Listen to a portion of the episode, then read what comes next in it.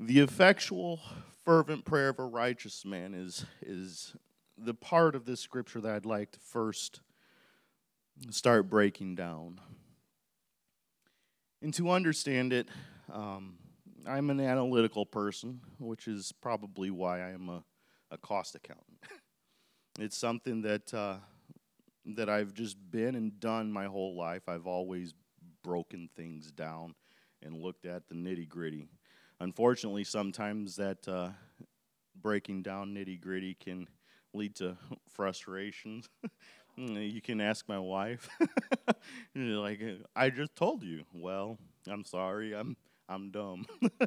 but anyways, the effectual fervent prayer of a righteous man. So let's break down the word of effectual. Um, according to Google, the word effectual was very heavily used or back in the 1800s and then as time goes by it's almost like a perfect decline inverted bell curve. It drops down to almost zero in modern day. And so to that to me that says if you aren't preaching it or you aren't reading it out of the bible you aren't using it.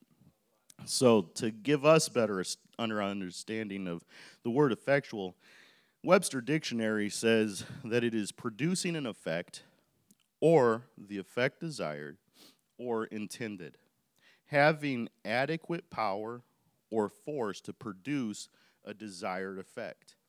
But I also saw in the English, as in the British dictionary, English British dictionary, they noted that it also carries legal power, legal force to get something accomplished.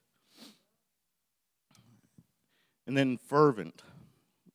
The next word is fervent. We, we know this word. It's, it's to have or display passionate intensity. If I'm passionate about something, I'm going to fervently pursue it. I'm fervently pursuing getting that trophy buck hanging on the wall. Come on. All right. So you break down those two words. You say, okay, I understand what effectual is, I understand what fervent is. But this prayer, as we look look up above that section, it's it's giving direction to are you afflicted, are you merry, or are you sick? So I the next place that I went in this study is how does God bless us? How does God um, answer prayer, right? And so in the Bible, I broke it up kind of into three different ways that I saw either God answering prayer, God blessing someone, or God providing in some form or manner. The first way is the ask. People ask God and say, you know, Lord, I have this need or I have this desire. Will you bless it? Will you provide for it? So, um, the first um, area that I'll look at is going to be the first King 17:1. This here is when Elijah is standing before King Ahab, which is mentioned uh, in verse 17 and 18 of our opening scripture. And Elijah straight up tells King Ahab here, he, he says, um, he says here, there shall not be dew nor rain these years, but according to my word. So God has given Elijah power and the ability to say, there ain't going to be rain until I say there's going to be rain again because God has given me this ability, this authority. And then in 1 Kings 18, uh, 41 through 44, we see that Elijah prays. Um, I won't go through it. Well, let's go ahead and read it. It says, Elijah said, uh, you, got uh, 1 Kings 18, 41. There we go. And Elijah said unto Ahab, Get thee up and eat and drink, for there is a sound of abundance of rain. And Ahab went and eat did I give you the wrong? I think I gave you the wrong verse, bro. Essentially, right there in chapter 18, Elijah prays to God for there to be rain. And he sends his servant seven times up to go look for a sign that there is rain. So this isn't an immediate situation. He doesn't just speak rain back into existence, but he has to fervently pray. And because he is the anointed man of God, the prophet of God, he is also effectual. And he is a righteous man of God. The next uh, story I look at is, um, or I guess this isn't a story. The next scripture verse I'd like to look at is Matthew 7 7 through 8. And this is where in the Bible, I'm going to actually turn it and read it from my Bible. So, Matthew 7 7 through 8. It says, Ask, and it shall be given to you. Seek, and ye shall find. Knock, and it shall be opened unto you. For every one that asketh receiveth, and he that seeketh findeth, and to him that knocketh it shall be open. So here we see Jesus, it's Jesus speaking, but we see that if we ask, if we knock, if we seek, it shall be given unto us. It will be opened unto us. Uh, we will find it. The next one is Luke 7, and I won't I won't read this one. I'll paraphrase this one because it's an in-depth story, but essentially this is the story of the Roman centurion that had the sick servant. The servant fell gravely ill and he he sent for Jesus. And then as Jesus approaches home, he sends out again saying, "Stop, for I'm not worthy for you to come under my roof, but as I know that I have power with my servants. I can t- say to this one, go, and he goes, and this one, come, and he comes, and this one, do, and he does it. He said, I know that you have the authority and the power to just speak my servant healed. And Jesus marvels at this and says, I've not found such faith in all of Jerusalem. And we know that in the story, Jesus answers this centurion's prayer, and he does speak the word, and the, the um, servant is healed. The second um, way that God provides or, or heals or, or blesses us, I found is just, just doing it out of love. Not necessarily that we've asked for anything, but because we are his children, that he loves us, that he dotes on us, so to speak.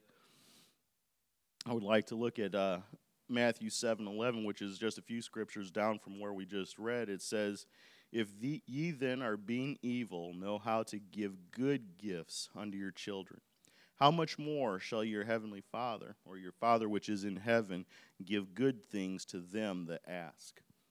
Now, I am a dad, I am a father, and I can tell you that there are times that I just it pleases me to give things to either my wife or my kids just to, to love on them.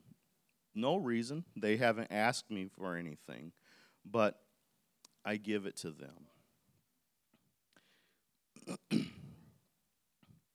and um, the next section inside of that is not to beg God for anything. And I'd like to kind of tell you uh, my story. This isn't scripture. This is this is me. So, uh, as most of you probably know, I was born and raised in the Apostolic Pentecostal Church. I grew up knowing who Jesus is. I knew grew up knowing what uh, Jesus' name baptism is, what Holy Ghost fulfillment is, and I knew as a young little boy that I wanted to have an intimate relationship with Jesus. And I knew that I wanted to be filled with the Holy Ghost. I wanted to have that experience. So, countless times over the years, I would go and I would seek after Jesus. I would seek after the Holy Ghost. And I would come up to the front. I was living, grew up in south side of Chicago in Chicago Heights, and they had a, high high platform area where you could come up and kneel or I would kneel at the pew, or sometimes I would stand. But I would repent and say, Jesus, you know, forgive me for my sins, wash me, clean me, purify my heart. And then I would go into begging. I would go into Jesus, I want the Holy Ghost. Lord, you know how bad I want the Holy Ghost. Oh, please fill me with the Holy Ghost. And I was very fervent. I was very fervent.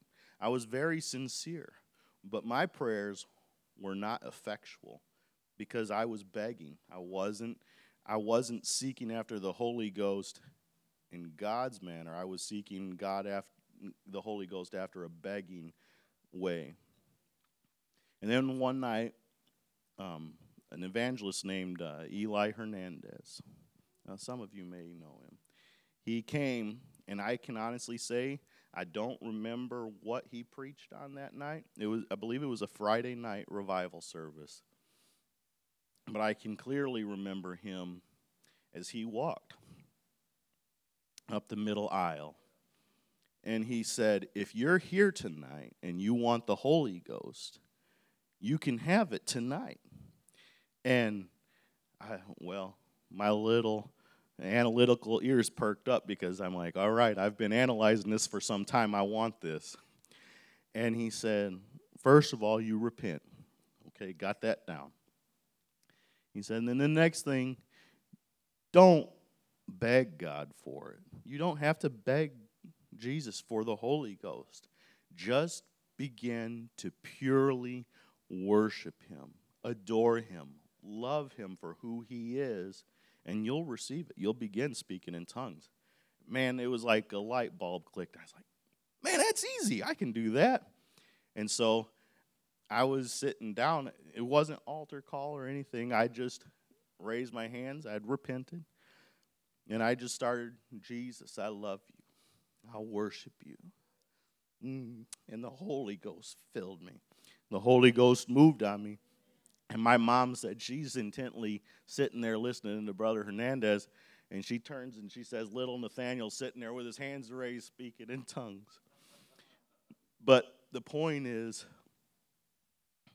is that sometimes we don't necessarily have to ask God for anything. I didn't ask Him in that moment for the Holy Ghost, I just loved Him for being my Father. And He gave me the desires of my heart. Mm, Jesus. I praise your holy name.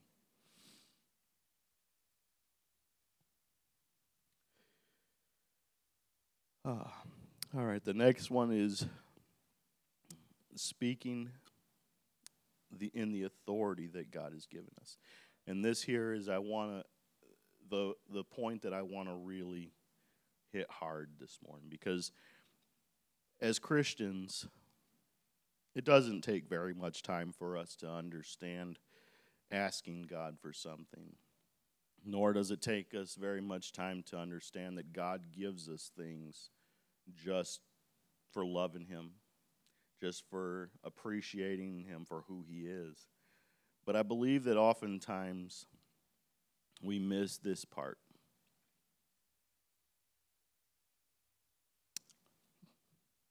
And that is the power of the Holy Ghost that we have in us. In Luke 24 49, Jesus is talking to his followers. And he says, tells them, he says, I'm going away to prepare a place for you, but go into Jerusalem and tarry there, tarry in the city of Jerusalem until you be endued with power from on high. And then we know that in Acts 2, we see the fulfillment of this. We see that the group, about 120 people, they say was gathered in the upper room, and they are all filled with the Holy Ghost. As the sound of a mush, rushing mighty wind comes in, and tongues of as of cloven fire sit above each of them, the Holy Ghost comes in. They begin to speak in other tongues as that power from on high fills them. The next scripture verse I want to look at is John 14, 12 through 15.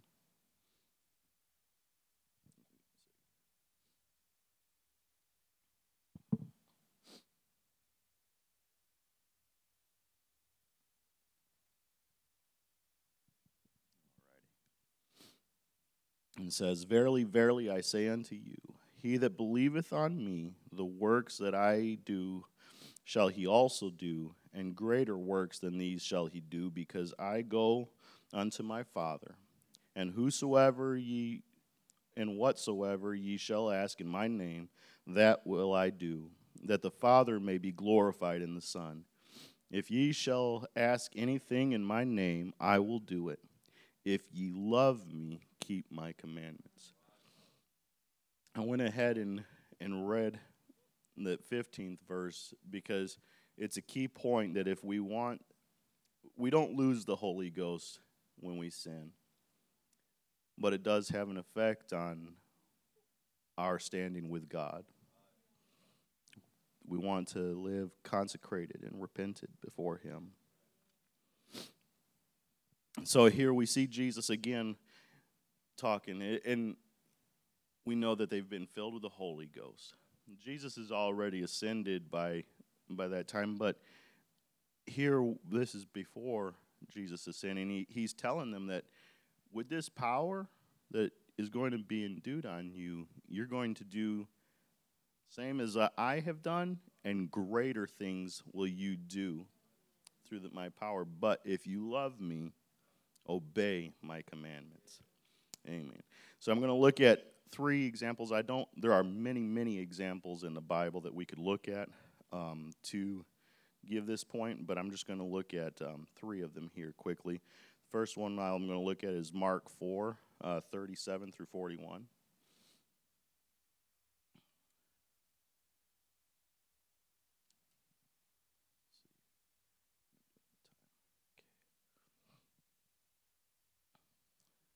Alrighty. It says, And there arose a great storm of wind, and the waves beat into the ship. And we've, we've heard this story a number of times here lately. But uh, the waves beat into the ship so that it was now full. And he was in the hinder part of the ship, asleep on a pillow, he being Jesus. And when they wake him, and say unto him, Master, carest not that thou that we perish? He arose and rebuked the wind and said unto the sea, Peace, be still. And the wind ceased, and there was a great calm. And he said unto them, Why are you so fearful? How is it that ye have no faith? And they feared exceedingly, and said one to another, what manner of man is this that even the wind and the sea obey him? Here we see Jesus, he doesn't ask, he doesn't beg, he speaks into the situation. He has authority, he has the power, a legal force, if you will, to speak into the situation and say, Peace, be still. Then he questions the disciples, Man, how come you guys don't have enough faith to, to do this? And I believe this is a learning experience for the disciples that Jesus is trying to teach them to say, Hey, you're following me, you are going to have this same power. You're, you're, you're in covenant with me. The next uh, story will be John 11, 41 through 44 It says, um, I'll wait. Okay. It says, uh, Then they took away the stone from the place where he, the dead was laid. And Jesus lifted up his eyes and said, Father, I thank thee that thou hast heard me, and I know that thou hearest me always. But because of the people which stand by, I said it, that they may believe that thou hast sent me. And when he thus spoken, he cried with a loud voice, Lazarus, come forth. And he that was dead came forth, bound hand and foot with grave clothes, and his face was bound about with a napkin. Jesus saith unto him, Loose him and let him go. Again, Jesus spoke into the situation. He didn't ask, he didn't beg, he didn't anything other than he just with authority spoke it and said, Lazarus, come forth. The final uh, one I'd like to look at is Acts 3 1 through 8. This one here, I, am not going to. I'm not going to take the time to, to read the whole story, um, but if you want to read it after service, you're welcome to. Is this is when Peter and John are walking through um, walking to the temple for prayer. It was the hour of prayer. And the Bible says that as as they approached the gate beautiful, they saw a man that commonly sat there begging and seeking alms.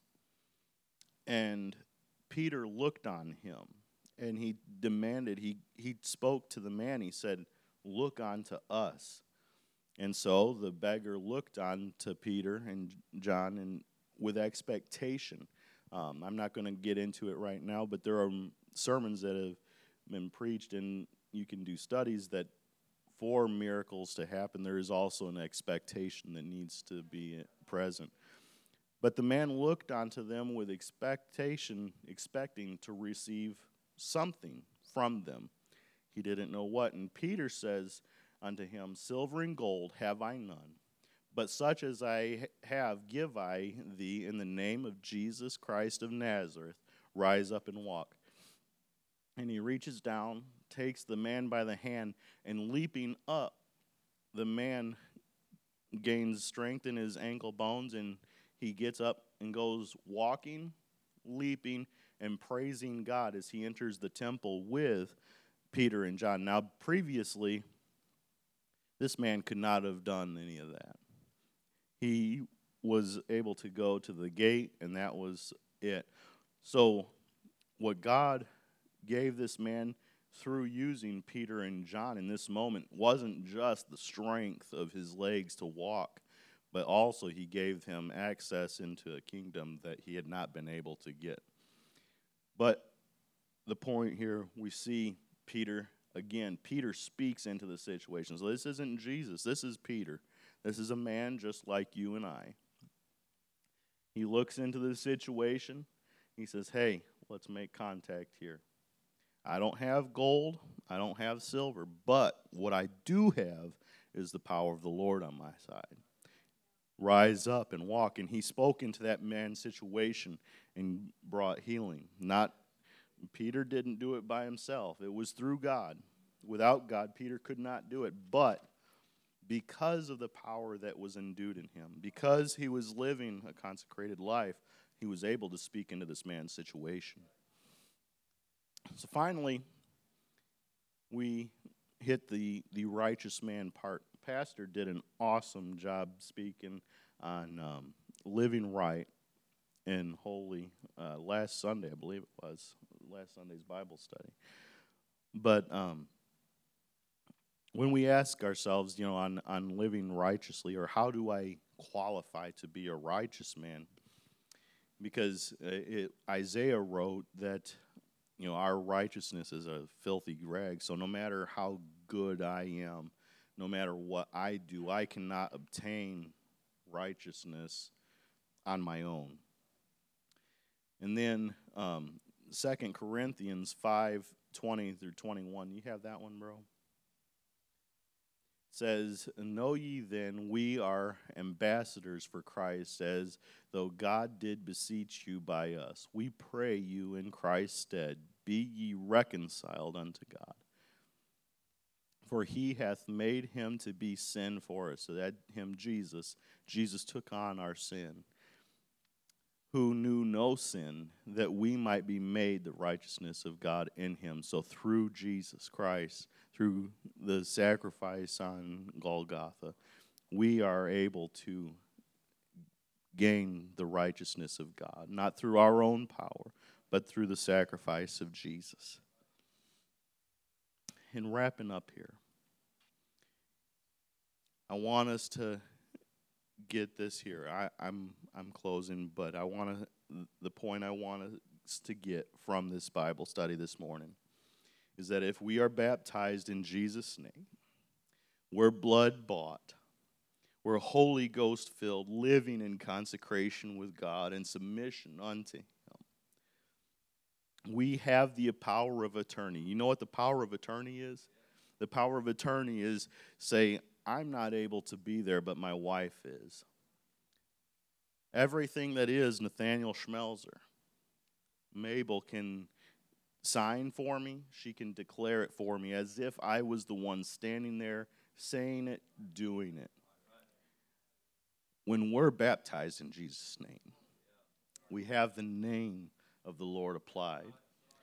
When we receive the gift of the Holy Ghost, we are born again into the kingdom of God. We are sons and daughters of Jesus Christ. You know what that means? That means that we have power of attorney to use his name. We can speak into any situation. We can speak to any storm, any mountain. We can say, Peace, be still. We can say, Mountain, be moved. We can say, Illness, be gone. We can say, Financial blessing, come in. We can speak whatever God has for us into existence. I want to point out also that as we seek after a consecration with God, in Matthew 6 33, it's a common verse that we probably know is where it says, Seek ye first the kingdom of God and his righteousness, and all these things shall be added unto you.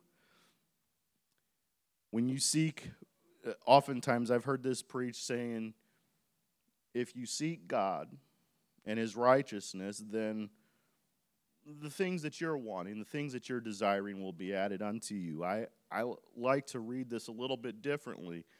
It says, If you seek the kingdom of God and his righteousness,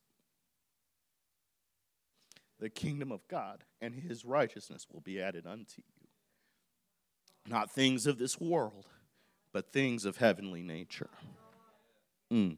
And then Psalms 37 4 is David writing. It says, Delight yourself in the Lord, and he will give you the desire of your heart. Again, yes, God cares about our feelings and our wants in this world, this flesh.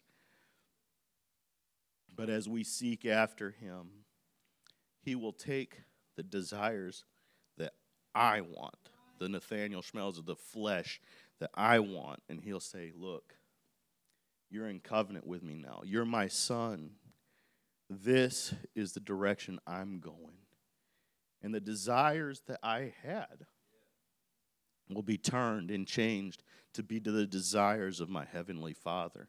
And when we're on the same wavelength, any one of us, when we're on the same wavelength with God, we're Holy Ghost filled, baptized in consecration with God, living right with Him on the same wavelength with Him, we will be able to have the power to speak into any situation.